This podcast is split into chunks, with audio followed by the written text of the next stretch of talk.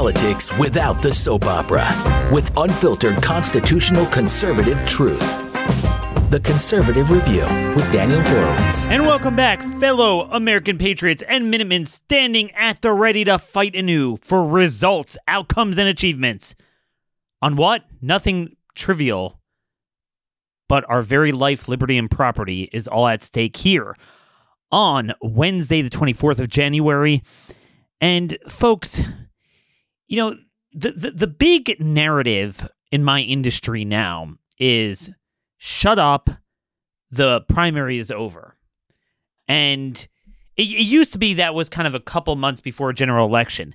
Now we're living in a perpetual state of general elections. So all of life is you have this dramatic moment and there's this ballot box right in front of you. The Dem versus the establishment garbage R. Daniel, you're gonna vote for the Dem for, for the for the establishment R, right? Right? Okay, that, that that's been my whole life.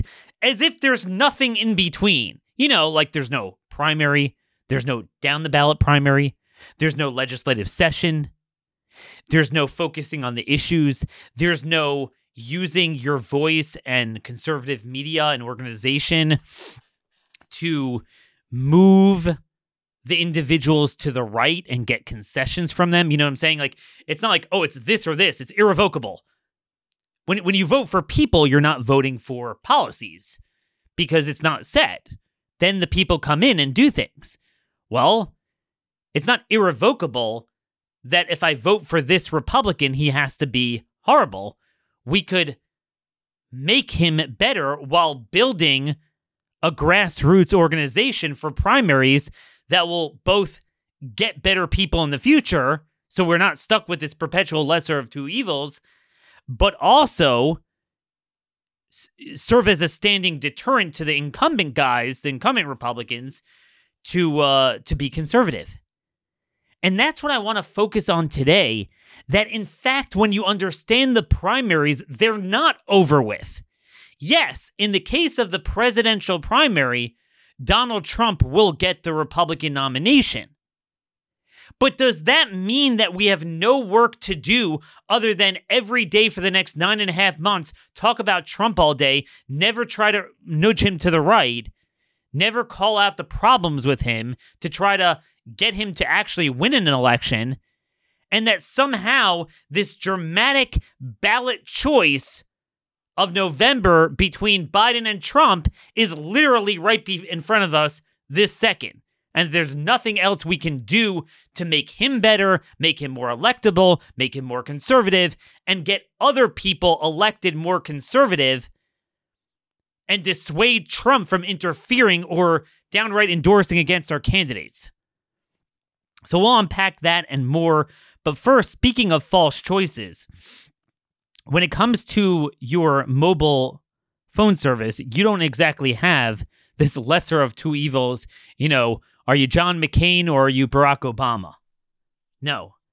You have Patriot Mobile, America's only Christian conservative wireless provider, versus the big three. Um, it's literally all gain and no pain. You get the same major network coverage. Um, except here's what you don't have. You don't have funding the chinese funding the surveillance state. Instead they actually patriot mobile gives money to free speech causes religious freedom uh, you know pro-life second amendment causes. They also have a great us based customer service team. It's always horrible dealing with verizon and the like. Uh, all their their call service in india is just terrible. You call 972 patriot to make the switch today. Get free activation with offer code CR. You could keep your phone, keep your uh, number. Or you could do this online at patriotmobile.com slash CR. Again, join me in making the painless switch today. Vote. This is another way, by the way, another election you could vote in is, is the products and services you use, patriotmobile.com slash CR or call 972 Patriot. Remember, free activation with offer code CR. Folks, I want to start with Lamentations 340. Jeremiah. Let us examine our ways and test them, and let us return to the Lord.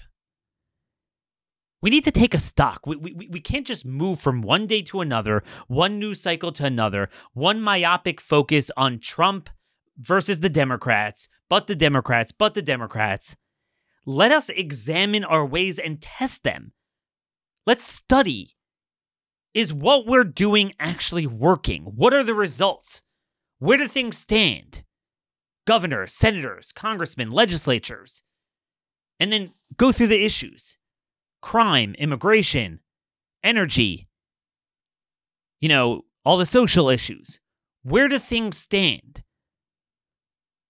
Where in our sphere of influence do we have opportunities that we're missing to better society on those issues, to make red states red again, to, to move legislatures to the right? So when you make that examination, you'll notice, you'll probably observe, much like Haggai in 1, 157, observe, consider your ways, consider your ways, but you have to first excogitate about your ways. You have sown much, but harvest little. You eat, but there's not enough to be satisfied. You drink, but there's not enough to become drunk. You put on clothing, but no one is warm enough. And he who earns, earns wages to put in a purse full of holes. Thus says the Lord of hosts, consider your ways. So you look at the wake of last night, Iowa, New Hampshire, and on the surface, we should be ecstatic. I mean, we are told there's this impervious MAGA anti establishment movement that is just bulldozing through, and Trump's going to be the nominee, and it's not even close, and it's amazing.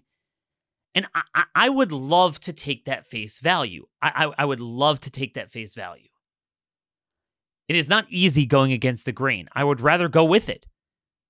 And on the surface, it's very good because, like I said, the voters are voting for roughly what you and I want.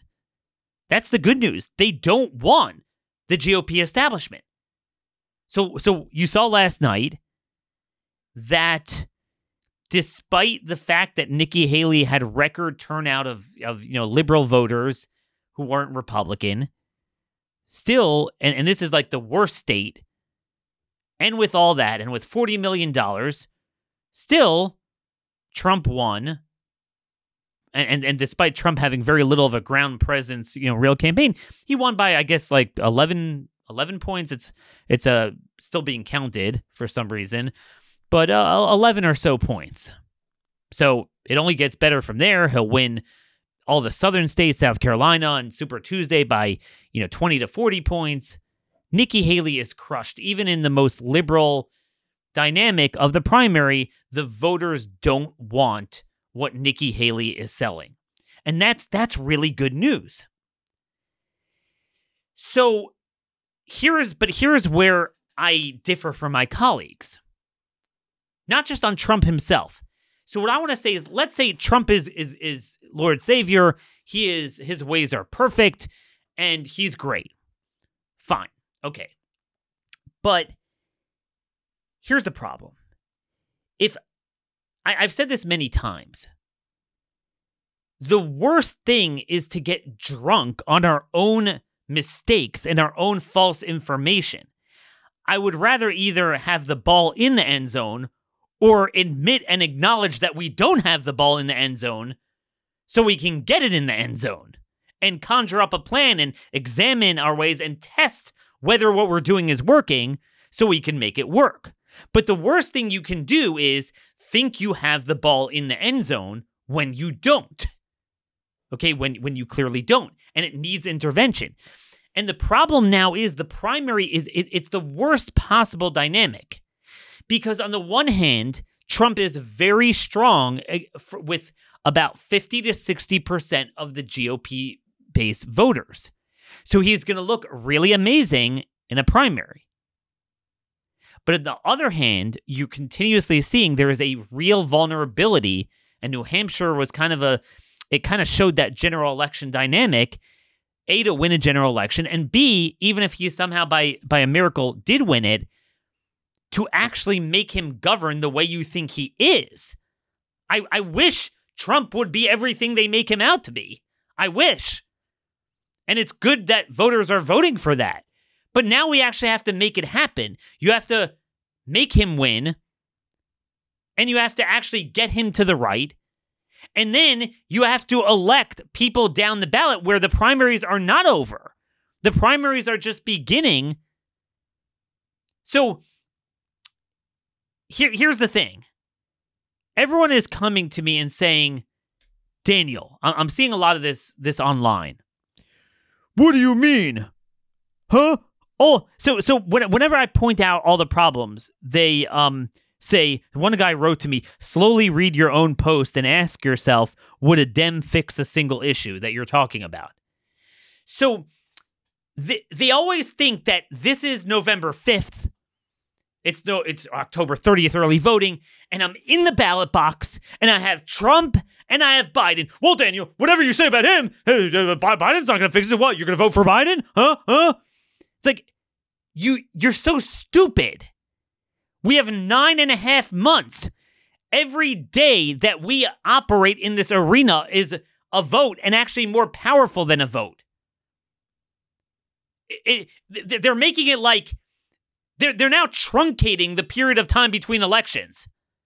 It's not even it's not even a few weeks anymore. Look, it used to be when we would have a stupid Republican, whether it was Romney or whatever. It's October a couple weeks before the election. So yeah, maybe I'd pull some punches. He would he would say something stupid that's liberal. I was like, look, let's just get him elected and then browbeat him on the other side of it. Okay, fine, I understand that.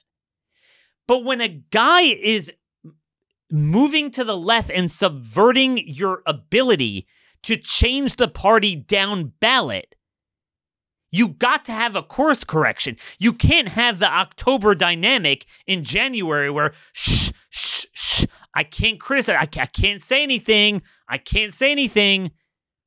We can't do that. So, to answer your question, those of you are like, well, Daniel, huh, huh, the ballot box, ballot box. Who are you going to vote for? You vote for Biden? That's a false choice because that's not in front of me right now. The choice in front of me is am I going to operate in all of the red states and elect good people in primaries for governor, Senate, congressman, and state legislature? Obviously, local officials as well. That's choice number one.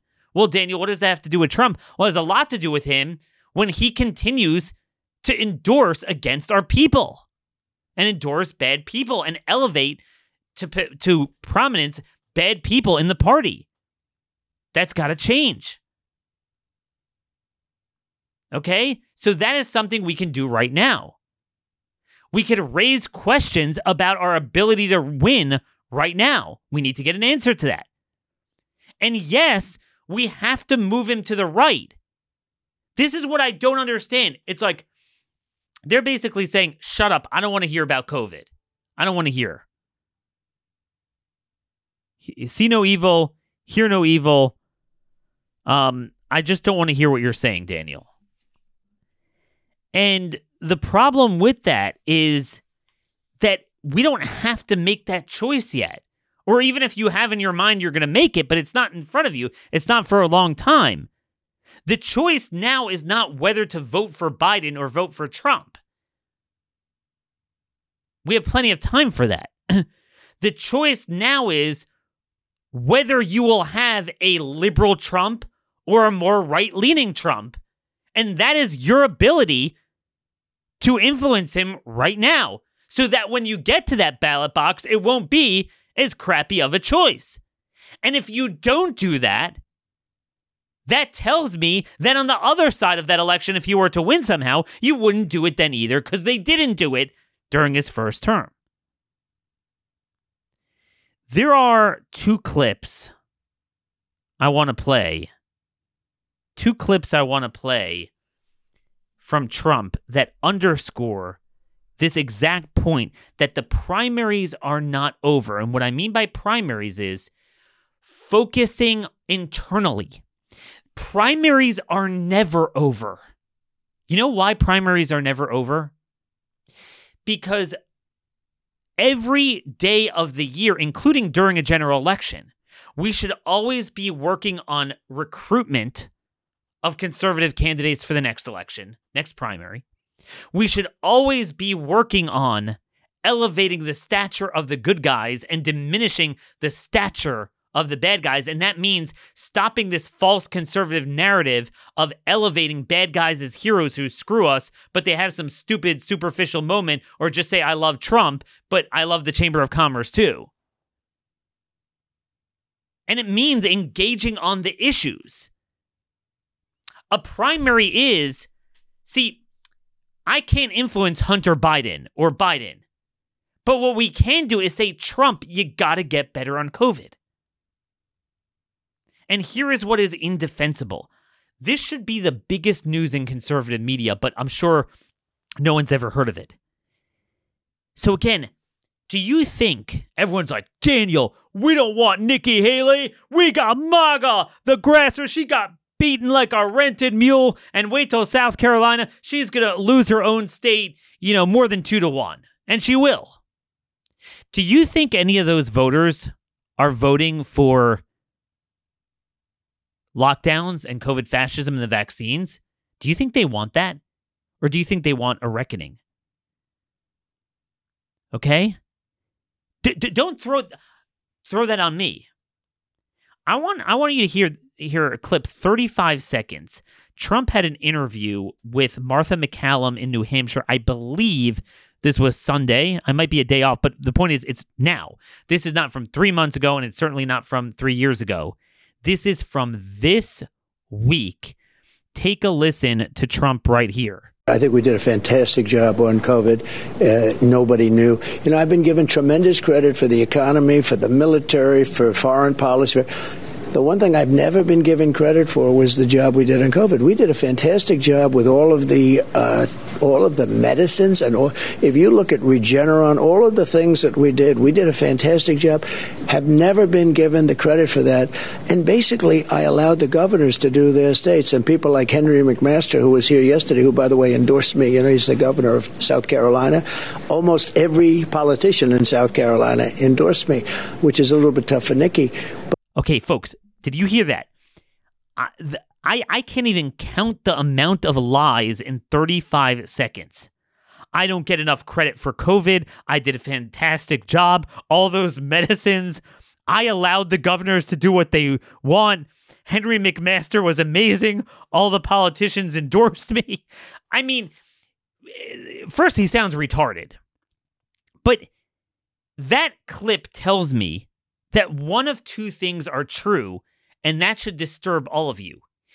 Either all these MAGA people that claim to hate the vaccines, either they are not exerting their will on Trump or they don't have the influence that they claim to have. So either they're not having the conversation with him or they have no influence over him. And that means that darker forces, including himself, will always overpower the Steve Bannon sort of guys. I mean, this is what I don't understand. Steve Bannon is he has done phenomenal work with Naomi Wolf on COVID. He's had me on before. But he's promoting Trump like there's no tomorrow and he is savaging DeSantis even after he dropped out. He's all over him trying to destroy him. Okay. Fine. How it, it so if Steve Bannon has that degree of influence over Trump, isn't it a self indictment that Trump, this late in the game, even now, could still be saying things like that? And, and this is not just, okay, he doesn't want to talk about it, but when he's pressed on it, his ego won't let him say he made a mistake. He's like, no, I did a good job. He brings it up unsolicited. He's like, I don't get enough credit for it. How in the world could we go on like that? I'm supposed to I'm supposed to remain quiet? This is not October 30th, October 25th. This is January. I'm supposed to simply remain quiet and not say anything about that? Let's count up all the lies. He did a fantastic job on COVID. Okay, so he has no regrets. He doesn't get enough credit. Great drugs. Great drugs. What, Paxlovid? Remdesivir? Allowed governors to do what they wanted. That's a demonstrably false lie. He tweeted, Don't think the governors could do what they want. It's all on me. He called them up and browbeat them into, into lockdowns. His staff called them up. And then he says, and then this is another part. Again, in 35 seconds, he embodies the problem. Henry McMaster. So then he starts, okay, there's one thing if there's a Trump exemption. So, in other words, I said this many times. I could swallow a pill that Trump's really a leftist, but he's perceived as a right winger, and there's this movement around him that's promoting him, but promoting other candidates that are for real. But what's happening now is more than ever before, Trump is elevating the worst human beings. Henry McMaster was also great on COVID. Henry McMaster was horrible. You know, his health director to this day shows up to committee hearings in the legislature wearing a mask. Oh, I got all the endorsements in South Carolina. That was actually a lie. Before DeSantis dropped out, uh, more of the conservatives in the legislature endorsed DeSantis. Clearly, Steve Bannon and Charlie Kirk have either not spoken to him, or if they did, they clearly have no influence over him. That is a problem. That is a problem. This is this is my question to my colleagues. Is there nothing he can do policy-wise, electoral viability wise, or personnel choice wise, and we're going to get to that.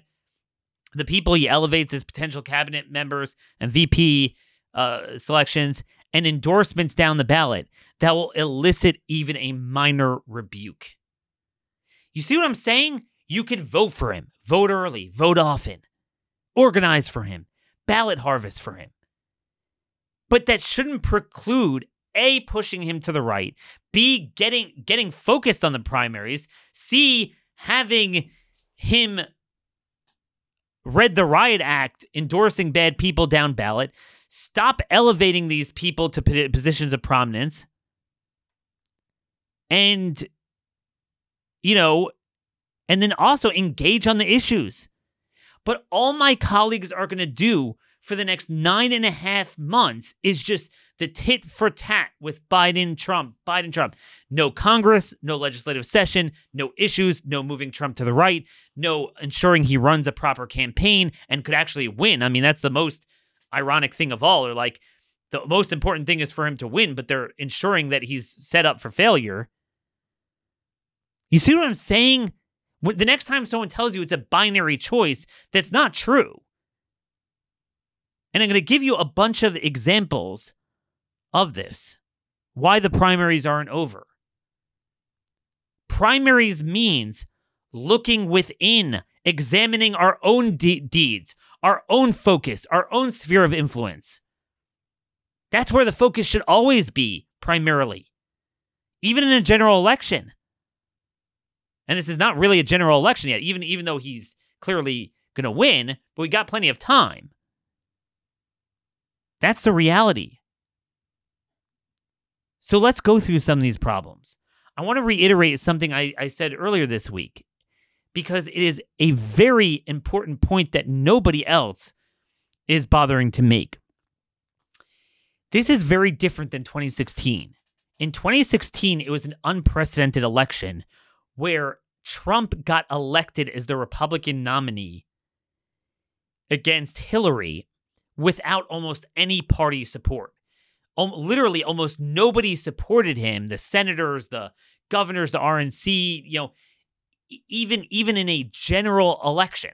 And in fact, once the comments came out when he talked about you know what to do to women, a lot of them took the unprecedented step of unendorsing him in the in the general, where a lot of these sitting senators.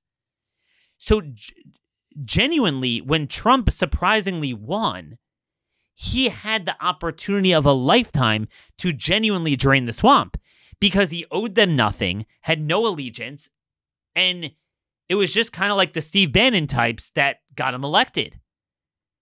But then he got in there, brought in Reince Priebus, brought in every globalist like there's no tomorrow, and then canned Steve Bannon after seven months and saying, You actually had nothing to do with electing me, humiliated him so that's what he did even when he had nobody.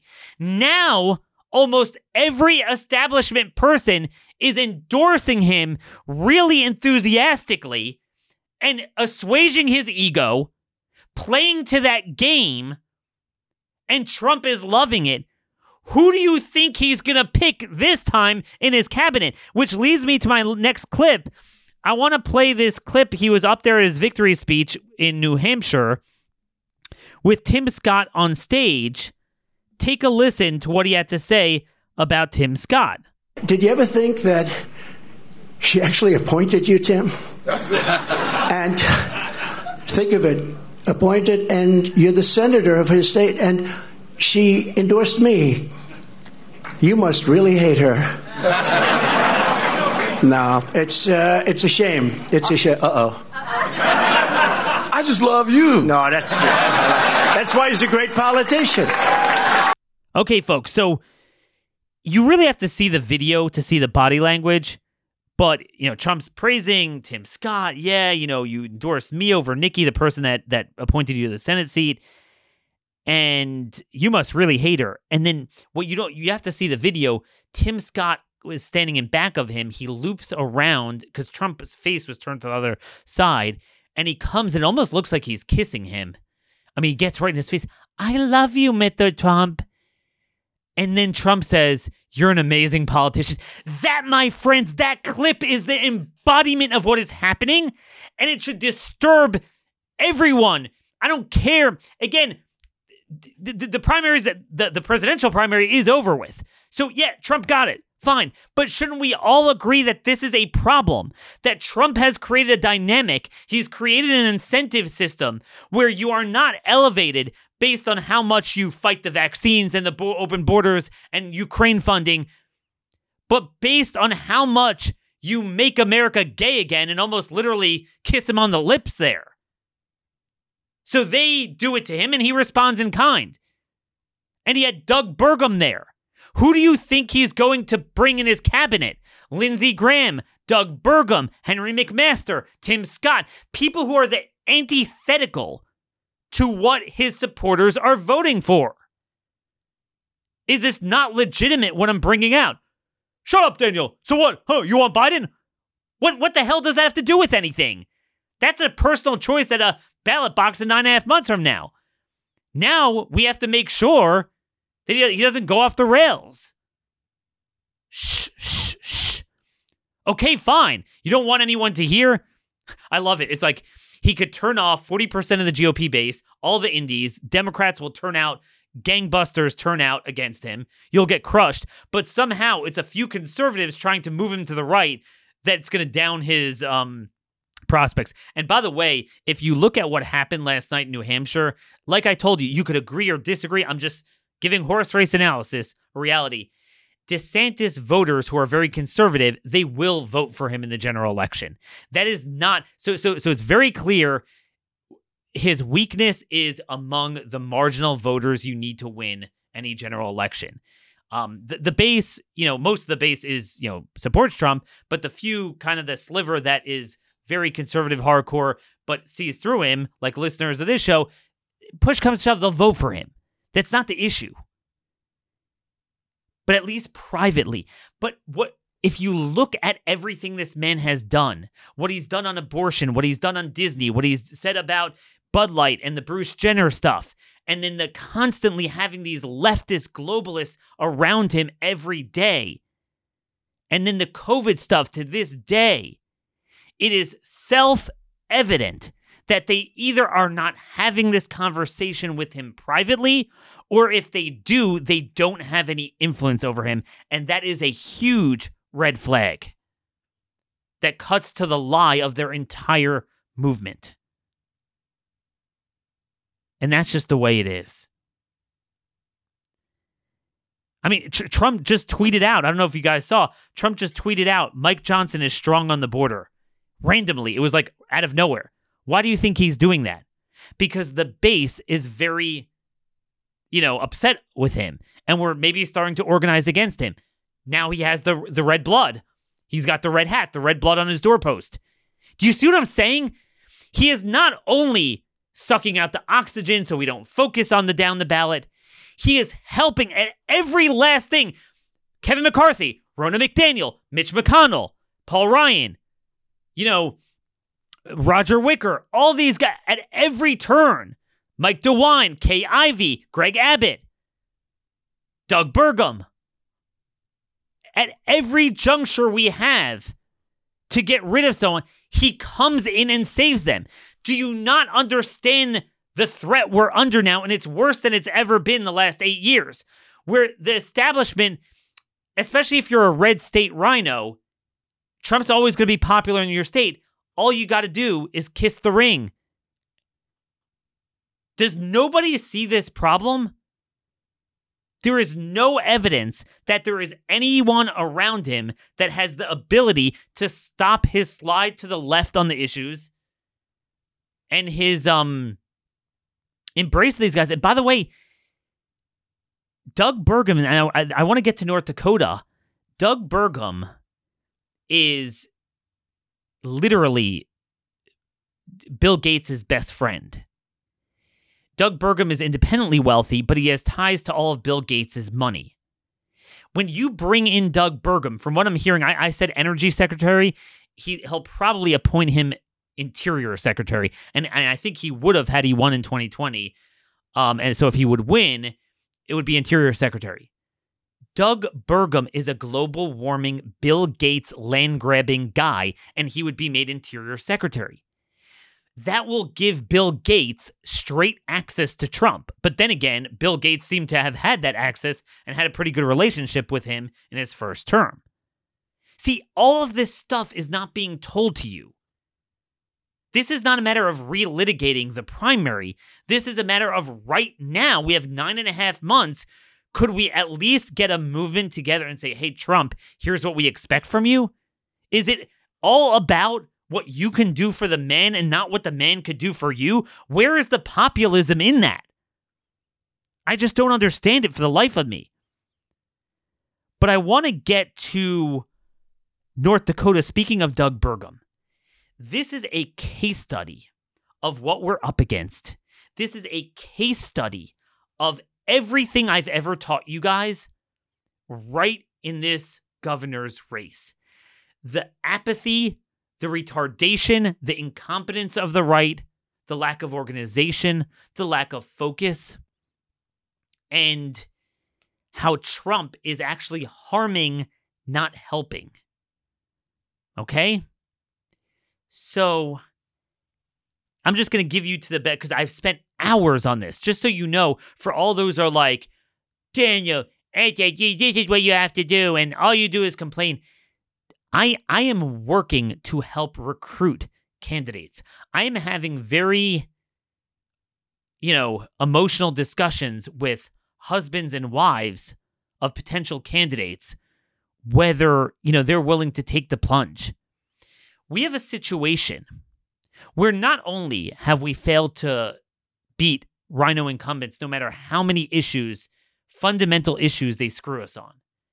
But even as it relates to open seats, by and large, guys that are at least as bad, if not worse, than the Republicans of 10 years ago are winning the governorship, senators, congressmen, and legislative seats down the ballot in the reddest states in the union. And that is still happening. And we are on the cusp of a primary season where right now it's almost too late in a lot of places to even recruit. But you got to find the ones that are ready filed to run and support them and or, or, frantically try to recruit in the final weeks depending on the state and how late you know some are in march but maybe some are in june july so you have a little bit more time. But most are before june. Now is the time to go through your state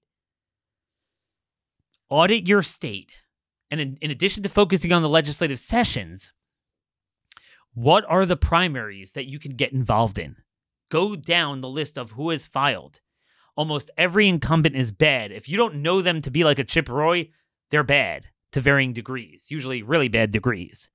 By the way, just a plug here, we do have a new leader to create a team in Wisconsin. It's not a trifecta state because it's a Dem governor, but they have strong majorities in the in the in the legislature there. Um, so we do have a Wisconsin Con Action team. Go to conaction.network, tell us about yourself, fill out the form, and you'll be contacted by the team leader to try to organize that group. But this is what we need to do.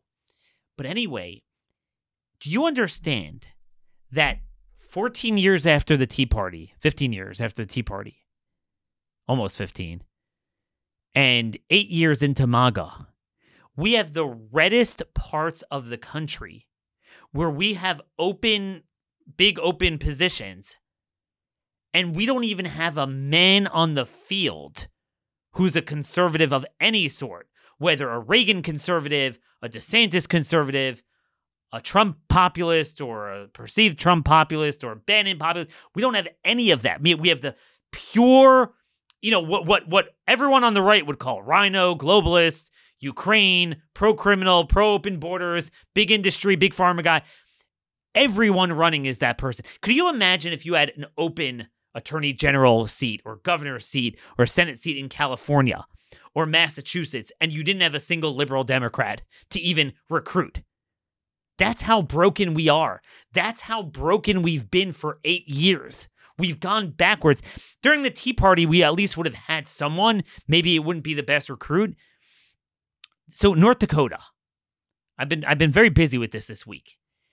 So Doug Burgum announced he is not going to run for governor. And I think his calculus, because he stupidly thinks Trump's going to win, and he wants to serve in his cabinet and then bring in the Bill Gates money to the Trump administration.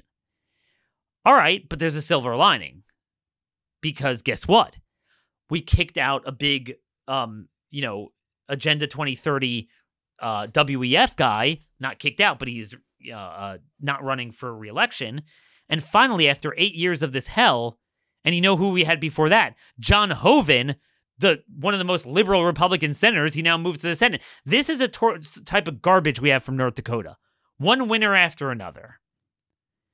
So, oh my gosh, this is an amazing opportunity. This is governor of a small red state, rural red state, energy rich. You know, this is the type of thing that you're going to need interposition against Biden. Because because remember, anyone with a half a brain has to understand. Even if you love Trump and, and you don't agree or understand or want to hear any of what I'm saying, there are certain facts that you have to agree with me if you share our values. Number one, there's going to be no COVID reckoning. Number two, there certainly isn't more than a 50% chance Trump could pull this out. And we're going to talk about that in a minute. And three, um, that that means the Dems are going to have another four years. So what that means is that red states are our only refuge to try to counter this, right? And we all agree Congress is broken. You're not going to fix that. And we all, so what I'm trying to tell you is number four, we should all agree that we are not fixing this down ballot. And we got to get focused on that. And this is what I find so indefensible where Trump is like the worst of all wor- worlds. He's a COVID vaccine, he's negative efficacy for what he's supposed to do, and you get all the side effects because he is so polarizing because of his personality in our ability to win an actual election. So here's the deal. Fine. Okay. Daniel, they'll cheat anyway. Black pill, black pill, black pill, fine. We're not going to get there. Okay, but then run up the score in the red states where we're not going to lose. But not only aren't we doing that, we're allowing Trump to have the establishment kiss up to him, then he kisses up to them, and now we have a problem. So here's the state of play. You would think you have a state like North Dakota, you should have a cadre of conservatives running. Governor's the most important seat. We can get another DeSantis in. That should be the goal. If you think DeSantis is not good enough, even better. Get someone better than him. Awesome. Okay. There's no traditional conservative. There is no um e- even like MAGA populist running. Right now, you have this guy Campbell, a former state senator who sold his land to Bill Gates literally running. And the main candidate who announced yesterday is Kelly Armstrong. And no, Kelly is not a female name in this case, he's a male. And this is where things get dicey. Again, I want you to think everyone's laughing, ha ha ha. Even in New Hampshire, with bringing out Democrat voters, Nikki Haley couldn't win. Kelly Armstrong in the state of North Dakota, if we don't stop him and recruit and get focused, he will walk into the governorship or someone similar to him, but more likely him, who is to the left of Nikki Haley. Nikki Haley is an establishment person. Uh, um, Armstrong is to the left of the establishment. So Armstrong is the thing about him is he is one of the uh, board leaders of what's called the Tuesday Group. The Tuesday Group is the RINO version of the Freedom Caucus. So you have the leadership guys, and then you have to the left of them the Tuesday Group, and then you have to the right of them the Freedom Caucus. Kelly Armstrong is one of the leaders of the Tuesday Group. He is one of the leaders of this conservative solutions for climate change caucus that they created. He might even be the, the chairman of it. Big global warming guy. He is, again, full spectrum leftist, open borders, big sponsors of all these like visa increase bills. And he's a trial lawyer, a defense attorney who is passionately pro criminal, who is introducing bills on, at the Senate, at the House Judiciary Committee co-sponsor with Hakeem Jeffries all these jailbreak bills. That that's just kind of the surface. Big big liberal. A guy like that shouldn't be able to win the Republican nomination in Vermont. But people like that continue. Again, I I could take solace in the fact, all right, it's too hard to knock out an incumbent. So we have a lot of old bad blood, but the party's changing, and any new seat that opens up will go to a grassroots guy. No. People like like Kelly Armstrong are are winning everywhere, and he will if there is no intervention. But what does he do? What does he do? The first thing he made sure to say when he was running for office, the first thing is the blood on the doorpost and he starts bragging about how um, he helped defend Trump twice against impeachment. They know how to pick our lock. And mind you, Kelly Armstrong is the epitome of a member that privately would hate Trump. Remember, he's a Tuesday group, a RINO caucus leader, but he's kissing up to him. Now, here's the good news and the bad news. The good news is the good news is that there is no runoff scenario in North Dakota. Okay? So basically in North Dakota, um whoever wins a plurality wins. So you could win with theoretically 15% of the vote if you have a ton of candidates.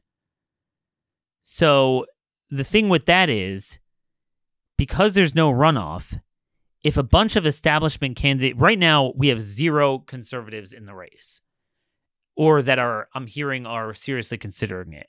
Although I've been working to try to recruit. Now there is this guy, I want to say Rick Becker, who is probably the leader of the it wasn't it was called the Bastiat Caucus. It wasn't the Freedom Caucus. He was the leader that created conservatism kind of in the ranks of the legislature. He was in the state legislature.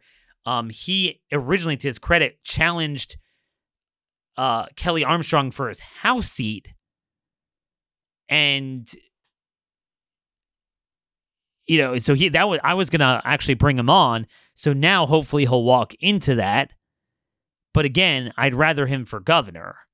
You know, House seat doesn't do as much. I give him credit for doing it. So we might we might pick up. I don't I don't know who the establishment's going to feel that they're going to try to you know make a big play for it, or he'll walk into it. You know, by default. I have a hard time imagining they'll, they'll, they'll let a guy like that, you know, off easy. But that's something to watch. It's just a house seat. Uh, Rick Becker is running. He actually challenged Hoeven as an independent. He ran as an independent because he couldn't stand Hoeven, the RINO running for Senate, big amnesty guy, big full spectrum leftist. So we're stuck without someone for governor. But the good news is if you ha- there's a bunch of establishment candidates looking at this um, or establishment's a loaded term, or uh, uh, you know, just liberal Republicans. So this other one is Tammy Miller, who was recently appointed a uh, lieutenant governor because there was a vacancy um, lieutenant governor uh, by Doug Burgum. So you kind of have two bad liberals. You have Kelly Armstrong, and you have Tammy Miller, who's lieutenant governor. And likely, I would imagine from what I hear, she would get the support of Doug Burgum and all his Bill Gates money. So that would be a good scenario to have two relatively strong, well funded bad guys run. And then if you just, and then maybe a few more too, all if you got one conservative, you could win the governorship without a runoff. And with, you know, only token opposition in the general from some Democrat that's not going to go anywhere. This is such an opportunity. Why am I the only national figure talking with people on the ground there, trying to make this work? I was floored. I couldn't believe it that as of now, there still is no candidate to run for our side. We're ceding this over. We, we don't pay attention. This is what it means to have an industry, but not a movement. An industry just focuses on the razzle dazzle, get my ratings, my show. I make no money off of that. It does nothing for me. I don't get paid to do that. That's all charitable work, what I'm doing. I don't have like a PAC or a, you know, a consulting firm that I help conservatives and they pay me or something. I have nothing. You know, it's it's it's Blaze Media. So I, I don't get paid to do grassroots work on the ground. But I believe in what I'm saying, so how could I just sit by? So there's a huge opportunity. Now, you might say, you said this has something to do with Trump. Well, here's how it has something to do with Trump. Trump has loomed so large with his bad endorsements. See, we have a whole litany of conservative candidates who ran against RINOs and Trump endorsed RINOs. But that litany would be even greater, except you don't even see it because they never run. You see, because they know that he will endorse, they don't run. So we're sitting. Can you imagine how tragic this is? I hear all my colleagues, this is MAGA Nirvana. Nikki Haley is over with. The establishment is over with. The pro Ukraine, pro global warming, pro WEF, pro open borders and big high skilled visas, that stuff is over. The corporate GOP is over.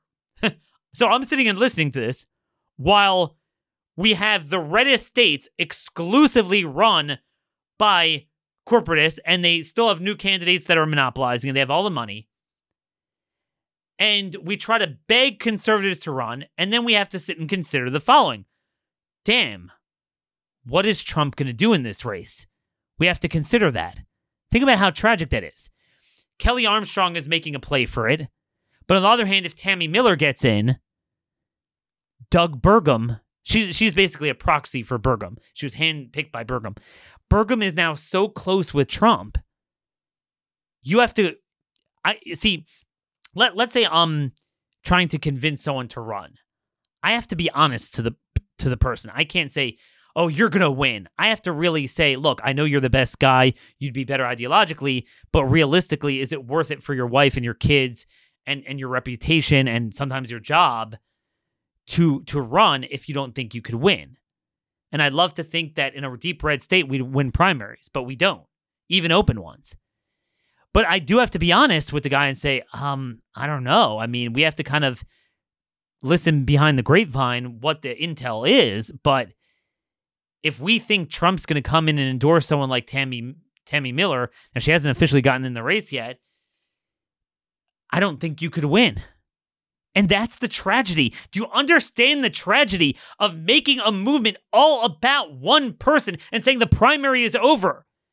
But even if it's over that he's the GOP presidential nominee, get him to stop endorsing RINOs, stop bringing in these horrible people, stop moving to the left, and you yourself focus on the legislative sessions, focus on at least con- congressional budget fights, focus on building primary challengers, focus on on supporting them. Why am I a one man movement doing this? Shouldn't we all agree? And, and, and here is another thing. I have two more things I want to say. Here's another thing that is really indefensible. You can't have it both ways. So, what I basically hear, so, so you understand nothing is ever Trump's fault. Nothing is ever his fault, even when he does it. Even when he picks a bed, cabinet member, endorsement, policy, it really wasn't him. Okay, fine. I'll indulge that. So what's the the only argument against what I'm saying about Trump is the following. It's really not Trump.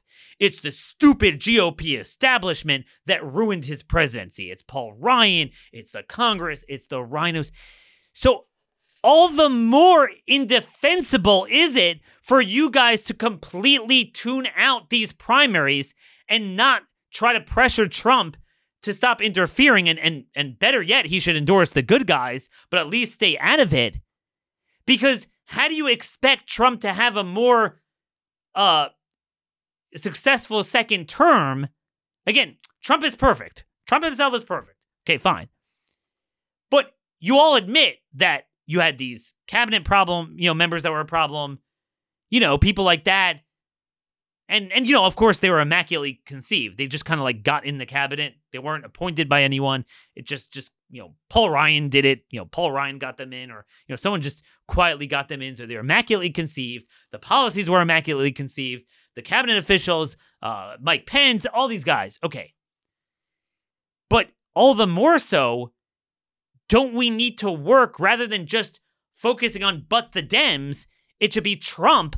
Get off the Doug Burgum, Lindsey Graham, Tim Scott sort of cabinet officials. Get off endorsing RINOs so you could have a better Congress, better governors, and better uh, uh, a batch, a bullpen for cabinet picks. Is that too much to ask? I, I don't understand. You, you you see what I'm saying? This show speaks above the rancor of this false choice. Oh, yeah, vote for Trump or not, or let the Democrat win. You're letting the Democrat win in terms of policy and personnel. And then, then there's the electoral viability. The other aspect of this you live by the polls, you die by the polls. We we saw it in New Hampshire last night. There's a real vulnerability with swing voters. And there's a Susquehanna poll in Pennsylvania, and you're going to see a lot more of this. Susquehanna is, you know, each state has certain pollsters that are kind of have a monopoly on that state. Susquehanna is the one for Pennsylvania. If you look back to recent presidential and Senate elections, they're they've usually been within two points of the of the result. They have Biden up eight points in Pennsylvania. They have Biden up 23 points among independents. They have 11% of Republicans voting against Trump. That's fatal because only 5% of Dems are voting against Biden right? That's the kind of the typical amount that you lose within your party. 11 is fatal, but 23 among indies. And by the way, McCormick, the Senate Republican candidate, is is um is down 3.8, which makes sense. He'd also he's also going to lose, but he's less polarizing. Um, he's kind of just just a generic Republican, good you know, good image, military guy, total total establishment. Um, look, Proverbs 16, 18. Pride goes before destruction and a haughty spirit before a fall. They're all getting drunk on, on, on misreading the primary. The primary is it's not an enigma why Trump is doing this well. Trump is an incumbent and in many respects a super duper incumbent because we've never had a guy who's essentially on his third term. What I mean is in modern history, like you know, Grover Cleveland was the last guy to you know win, lose, and then win again um, in the modern era, we never had a guy, you know, was president, but he's not currently an incumbent. 60% of Republican voters believe that the that the election was stolen. Okay? So not only do, is he an incumbent, but they believe he was robbed of it, which by the way makes the primary very understandable now. A lot of people said and DeSantis himself said in, in Iowa, you even had people come over and admit, yeah, you know, DeSantis would be a better a better president than Trump. Yet they voted for Trump. And while that sounds crazy, the bottom line is when was the last time, you know, during George W. Bush, okay, in 2004, you could have found better Republicans, but would someone vote to turn them out? No, you, you stick with the guy how much more so here where he has so much more adoration and and his image and his charisma and the way he talks to people's hearts. But then also, you feel it was stolen from him.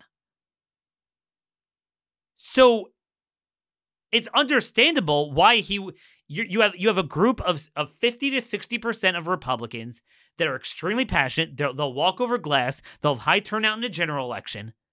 But everyone else is a problem. How are you going to win a general election?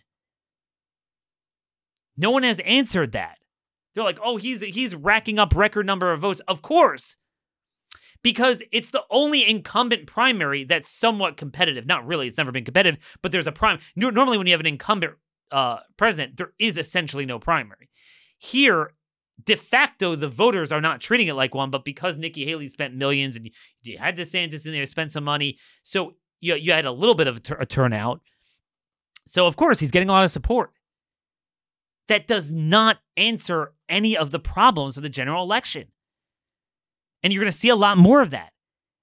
And if you're losing in those Dems demographics in Pennsylvania, if you're losing Pennsylvania by eight, I'm sorry, but you're not up in in any of the states. You're definitely not up. Wisconsin, Michigan, Georgia, Arizona, and Nevada. You're just not. Nobody has explained that.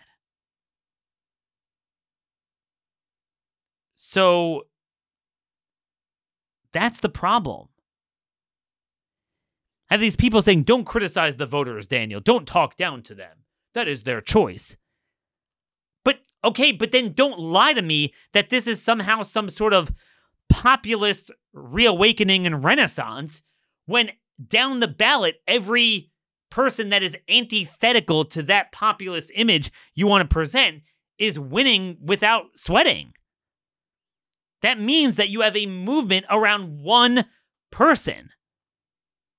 One person. And again, all the more so if you're going to risk getting crushed and shut out of Pennsylvania, Michigan, Wisconsin, so many of these states. So in states like North Dakota, you have an obligation to fortify it. Where no matter what, you're going to win the general election Make sure you win it with the right Republicans. Email me, Daniel Horowitz at startmail.com. Where am I wrong? Where do you disagree? This is the message I appeal to these people. If we all agree, yeah, we want Trump to beat Biden, we're sick of Nikki Haley's establishment, so let's actually make it happen. And in that respect, let's not immediately just delve into bootlicking Trump to the point that we don't move him to the right and just focusing on the Democrats. Let's focus down ballot. And that's going to require reading Trump the Riot Act on the endorsements. That's the thing. Don't get in my lane. You want to win the general election? God bless you. Go win. I don't want Biden either. But don't nuke your very supporters so you don't have reinforcements if there is one lesson that all Trump people could agree with, it's that we couldn't convert enough on Trump's presidency because we didn't change the Republican Party enough. Now, I have my own views on that that are pretty obvious why that is true. But even if you can't bring yourself to accept any degree of shortcoming in the Lord Savior, but you at least need to recognize that, yeah, we need we need people that will help Mr. Trump and not, you know, harm Mr. Trump, right? But what is Mr. Trump? Is that the perceived, and I'm just, again, I don't consider myself one, but I'm facetiously using their term that they like, populist agenda? Or is it literally just about his personality? So rather than it being the people we, whether you're loved or hated, within the GOP and the conservative movement determines on how much you oppose the vaccines and the Ukraine grift and you know the high skilled visas and open borders and criminal stuff and global warming or is it all based on how much you embarrass yourself and suck up to the man so that means if you could be the worst globalist you're elevated. In other words this problem of Trump's ego getting in the way of the agenda is worse now than, it, than it's ever been. His electoral viability is worse now than it's ever been. His endorsements and elevation of bad guys within the party is worse than it's ever been. And the censorship on the right and the almost viciousness against any it's just all obeisance, all genuflecting.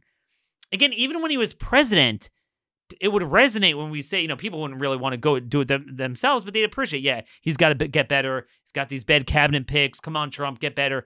Now it's like nothing he does. Well, I mean, but look, here, here's the deal.